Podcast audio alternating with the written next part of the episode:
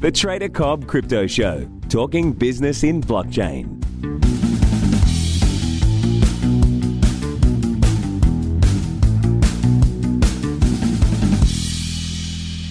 G'day guys, welcome to the Trader Cobb Crypto Show. Today's guest I have Mr. Nye.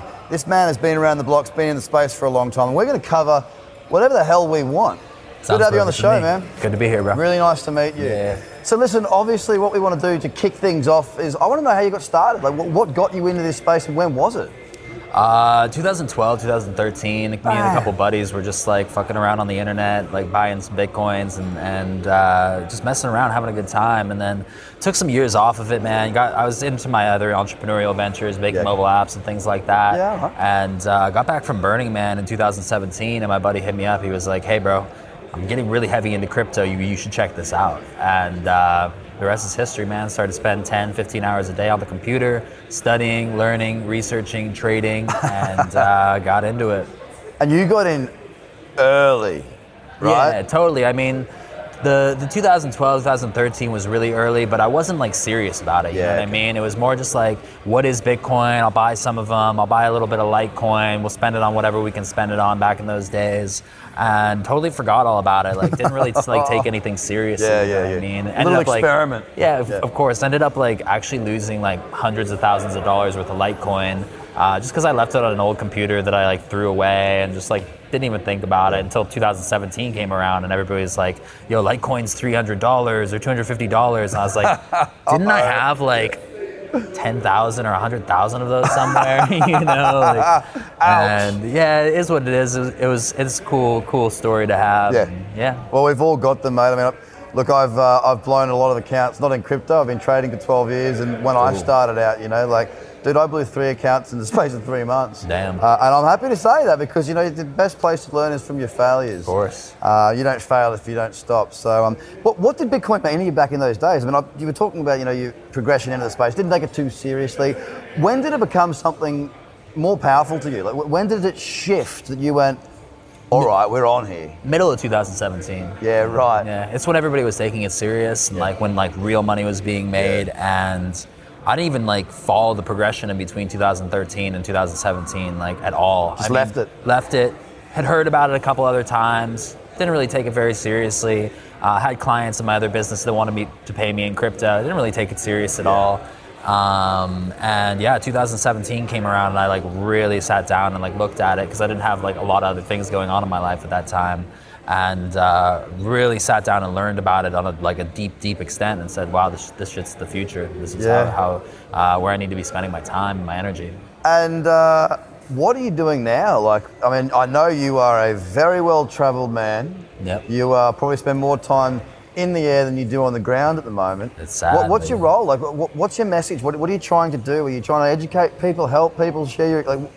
What's, yeah, what's, that's pretty what's, much what I do your now. experience? Uh, right now, I've, what I've done is I built this channel out, uh, mostly on Twitter, but I'm on like YouTube and other social media platforms that reaches about eight to 10 million impressions a month. Wow. Um, and I just talk about crypto. I talk about the experience of, of, of trading to the experience of the development of the space as a whole to an experience of how the technology can help different industries. I talk about an extensive different things, things that just I'm interested in, things Yeah. that like I'm passionate about.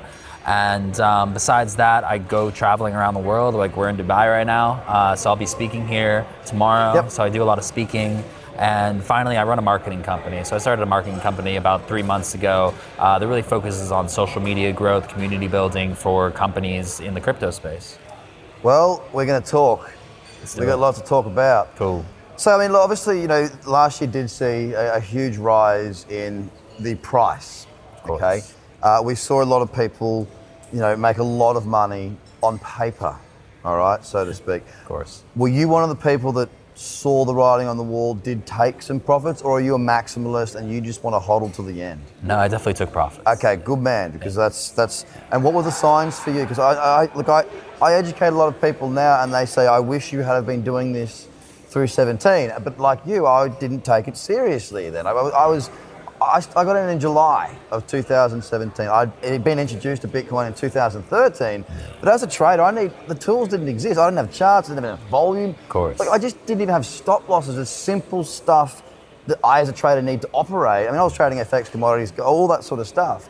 For me, and it was personally, my, my personal account, so it wasn't for a bank or anything. For me, crypto became real because my skill set matched the market in the middle of last year. I could see what was going on as far as things don't keep going up forever. Yeah. Around $15,000 was the point at which I started to think, okay, this is getting a little bit hectic. Uh, because we had those two, three thousand dollar days in a row, massively overextended. For me, I, the writing was on the wall. What was it for you that sort of made you start to? I'm not saying when did you get out. That's your personal information. I'm saying, what were some of the signs that you went, right? We got some we got some bones here in this bank account. I want to I want to sort of clock a couple of those. Totally. Um, so I don't have like trading experience like you have to any degree. So it was, st- it was still very, very new to me. It was like, Okay. okay, wow, this market's like going parabolic. Everybody's freaking out. Everybody's making lots of money.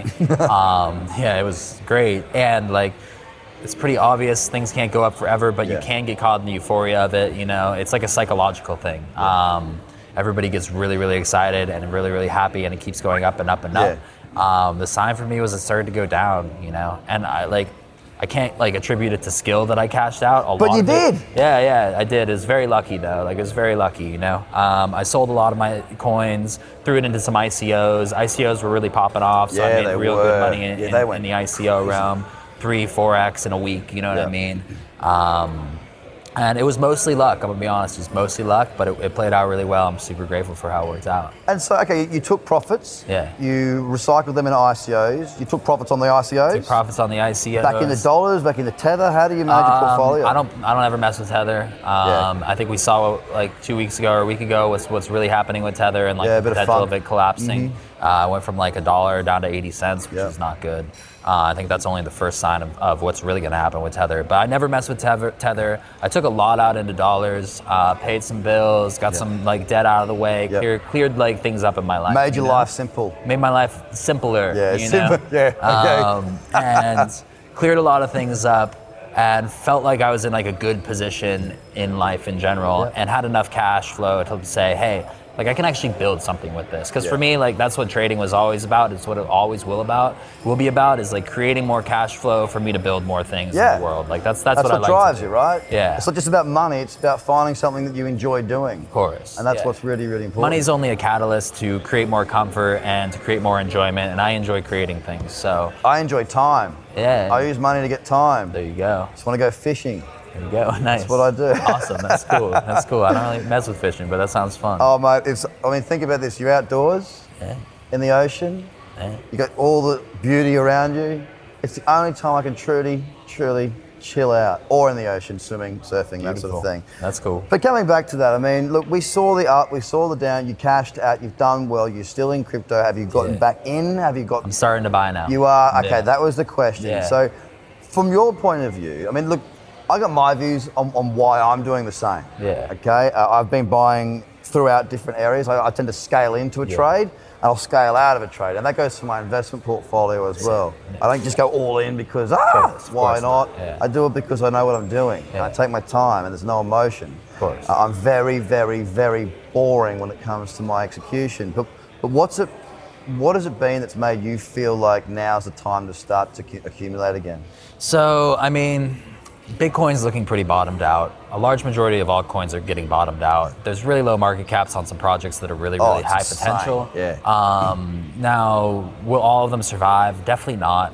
Um, but there are some projects that I liked during the last bull run that I liked even during like the bounce in the bull run in like May, April Yep, time frame. Um, and some newer projects that came out in the beginning to middle of this year that have just gotten completely wrecked out of ICO phase because Yeah. everybody just sells them off. Yep. Um, I really don't think we're at the turnaround phase yet. I think with some altcoins, like we've seen over the last week, two weeks, We've like things, some are- yeah, there's some of them are just Yeah, pumping out yeah, there. Some of them are. making some big moves. Um, but I don't think we've seen like a full turnaround yet. I think we need some Bitcoin action to have that happen. I don't really see where the money's going to come Yeah. from just yet. That being said, even if Bitcoin does potentially go down to four and a half, five thousand, or even low four thousand, high three thousand range, I'm comfortable starting to average in here. I'm comfortable starting to buy some of these projects out there that have decent market caps Yeah. that are just bottomed out, or at least what seem to be bottomed out. And I'm, I'm willing to take that risk. It's low risk, high reward right now. Well, that's that's the way to look at it, and you've got to have a plan. You obviously do. The, the whole scaling in thing. Look, I'm buying now. If it goes to 5,000, I'll be buying at five. If it goes to four, I'll be buying at four. If it goes to three, I'll be buying at three. If it goes below three, I'll start to question my own sanity. But the underlying technology isn't changing; it is developing, and um, it's it is really interesting to see this year because I mean we we haven't seen those cycles. You, you mentioned that uh, some of the alts are popping off. Uh, key was Ripple, the first of the big dogs to actually get a pump on. First this year since you know the early January, February. But I find it really, really fascinating because what, what we'd call it in traditional markets would be green shoots. You Yeah. know, the ground's been burnt. The first things that pop up are the odd bits of grass hither and thither. And uh, Ripple was one of those. We saw Bitcoin Cash even have a micro push. We're seeing Qtum, there's a little push on there. There's been a few, and a few within the top 100 and, and a couple within the top 10, Ripple being the, the key example there. These green shoots are starting to come about. And when we talk about trading, I look at the charts and I read the charts. We've done this. We've, people go, oh, look at all the lower highs coming in. It's like, well, if you're going to look at the lower highs, you've also got to look at the higher lows. You cannot weigh anything towards what you think, because who gives two hoots about what you Yeah, think? I don't care what you think. I care what the market's telling me. So we've seen Fidelity coming in, having a chat. We've seen Goldman coming in. We're seeing a lot of other big players whole coming in. situation. Now, are you liking this or are you not liking this? Um, so I think it's positive for the space as a whole. You know, um, a lot of traders online think it's really a bullish, a really bullish signal, and I think it is a bullish signal for like a long-term, five, ten-year play. Long-term, gotta yeah, be. like definitely uh, a great play. But then you also have to think of it from the perspective of like, if Goldman Sachs is coming in, they're going to out trade you. they are like, like they are like you've got experience. Most of these people on online do No. not have tons of experience. Yeah, yeah, yeah. They will outtrade you. They will uh, come in. They will have algorithms that are better than the way that you can handle any trade. Yep. Um, they will know when to enter. They will know when to exit. And trading is competition. If you can trade better Absolutely. than the other person, You you're going to win. make more money. Exactly.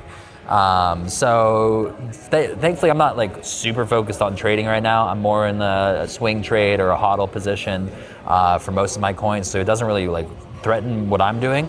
Um, but for people who sit on there and day trade, then that's a huge threat to them. Well, I'll tell you what, uh, from my point of view, I, come from a background of trading foreign, so I, I've fought these big dogs for a long time Yeah. in my own portfolios. I've traded FX, traded bonds, all, I've traded all those products. What I see, if they did replicate something that we have in more traditional markets, is volume. Now, volume's a good thing because right now we get a lot of slippage. You know, you go, you go to buy something and you can't buy it at the price you want because the, bu- the books are too thin. You don't get what you want. It increases your risk as a trader because your stop loss might be here, but you get taken out here or here, here, here, here. Your, your risk grows. So it'll bring more credibility for traders to join into that market. But what it also does is it creates amazing trends. You're right, they're going to have their quants, they're going to have their algorithms doing their thing. That will create trends, and they want those trends to go in a certain direction for a certain amount of time. So what I talk about is I'm not trying to pick the bottom, and I'm not trying to pick the top. You focus on the chunk in the middle, and you can make a living from this because you work with them. Of course. You don't fight them. You, you follow that herd with them. Um, but yeah, the, I, I see it as being a positive. It's a it's a building stage right now. Uh, I've spoken to a couple of guests today, and we discussed the fact that you know we have for the last three to four months now seen Bitcoin more or less consolidate in a pretty sideways range and not do a great deal. Now, of course, for the online community, um, you know, sometimes they're ropeable. They hate it. They want it either going flying up or going down so they can course, complain about it. course. But the bottom line is technology and businesses aren't built like that. They need time and space to breathe. Now, if there's good treasury management, they should be fine. Their runway should still have plenty of equity or sorry, plenty of capital Yeah. to allow them to execute. What I'm enjoying seeing now is seeing the projects that are doing, not just relying on a listing here to pump the price.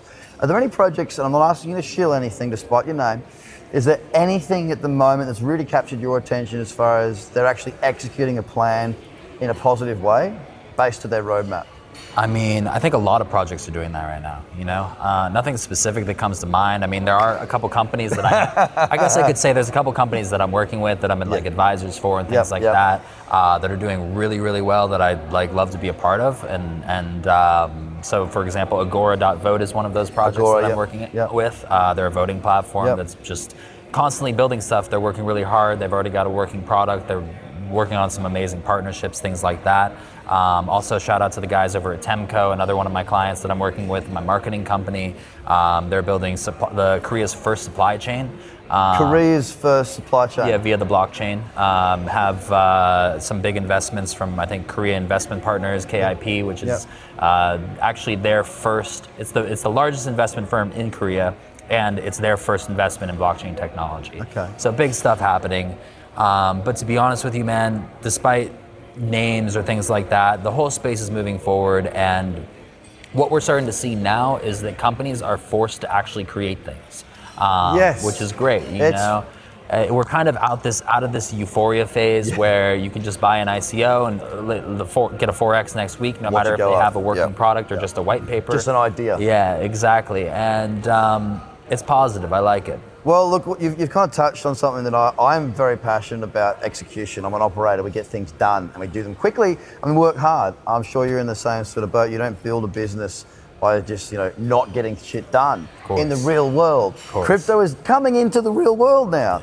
And if we think about last year during that ICO craze, I, re- I sort of reflect back to, to school projects. You know, a school project, you'd have uh, a pretty picture, that's the website. You had your little video, that's the pitch, right? Yeah. Then you've got your white paper. There's a couple of spelling mistakes, but that's okay. What? That's Yeah. your business plan. You can't even get the spelling right. And they still raise 30, 40 million dollars. There's Now, what are these that- kids doing? I've got no problem with young people in business. Yeah. But they, you need to have somebody there who's an old head that can actually run this. And, and, and I'm seeing now the level of projects, because it's much more difficult to raise right now, Nice. So, what set, but projects are still raising. Different monies come in. VCs are getting involved now. The, the type of projects that we're seeing are run by business people that have an idea, have a basic execution past, mm. meaning they get shit done, and they're rolling it out in a different way now. So we're seeing better projects with more maturity come into the ICO space, or you know the what is it, SEO, security, STO space. Yeah, yeah, of course. We are seeing it develop. Do you think we're really at the beginning of the maturity stage, or are we?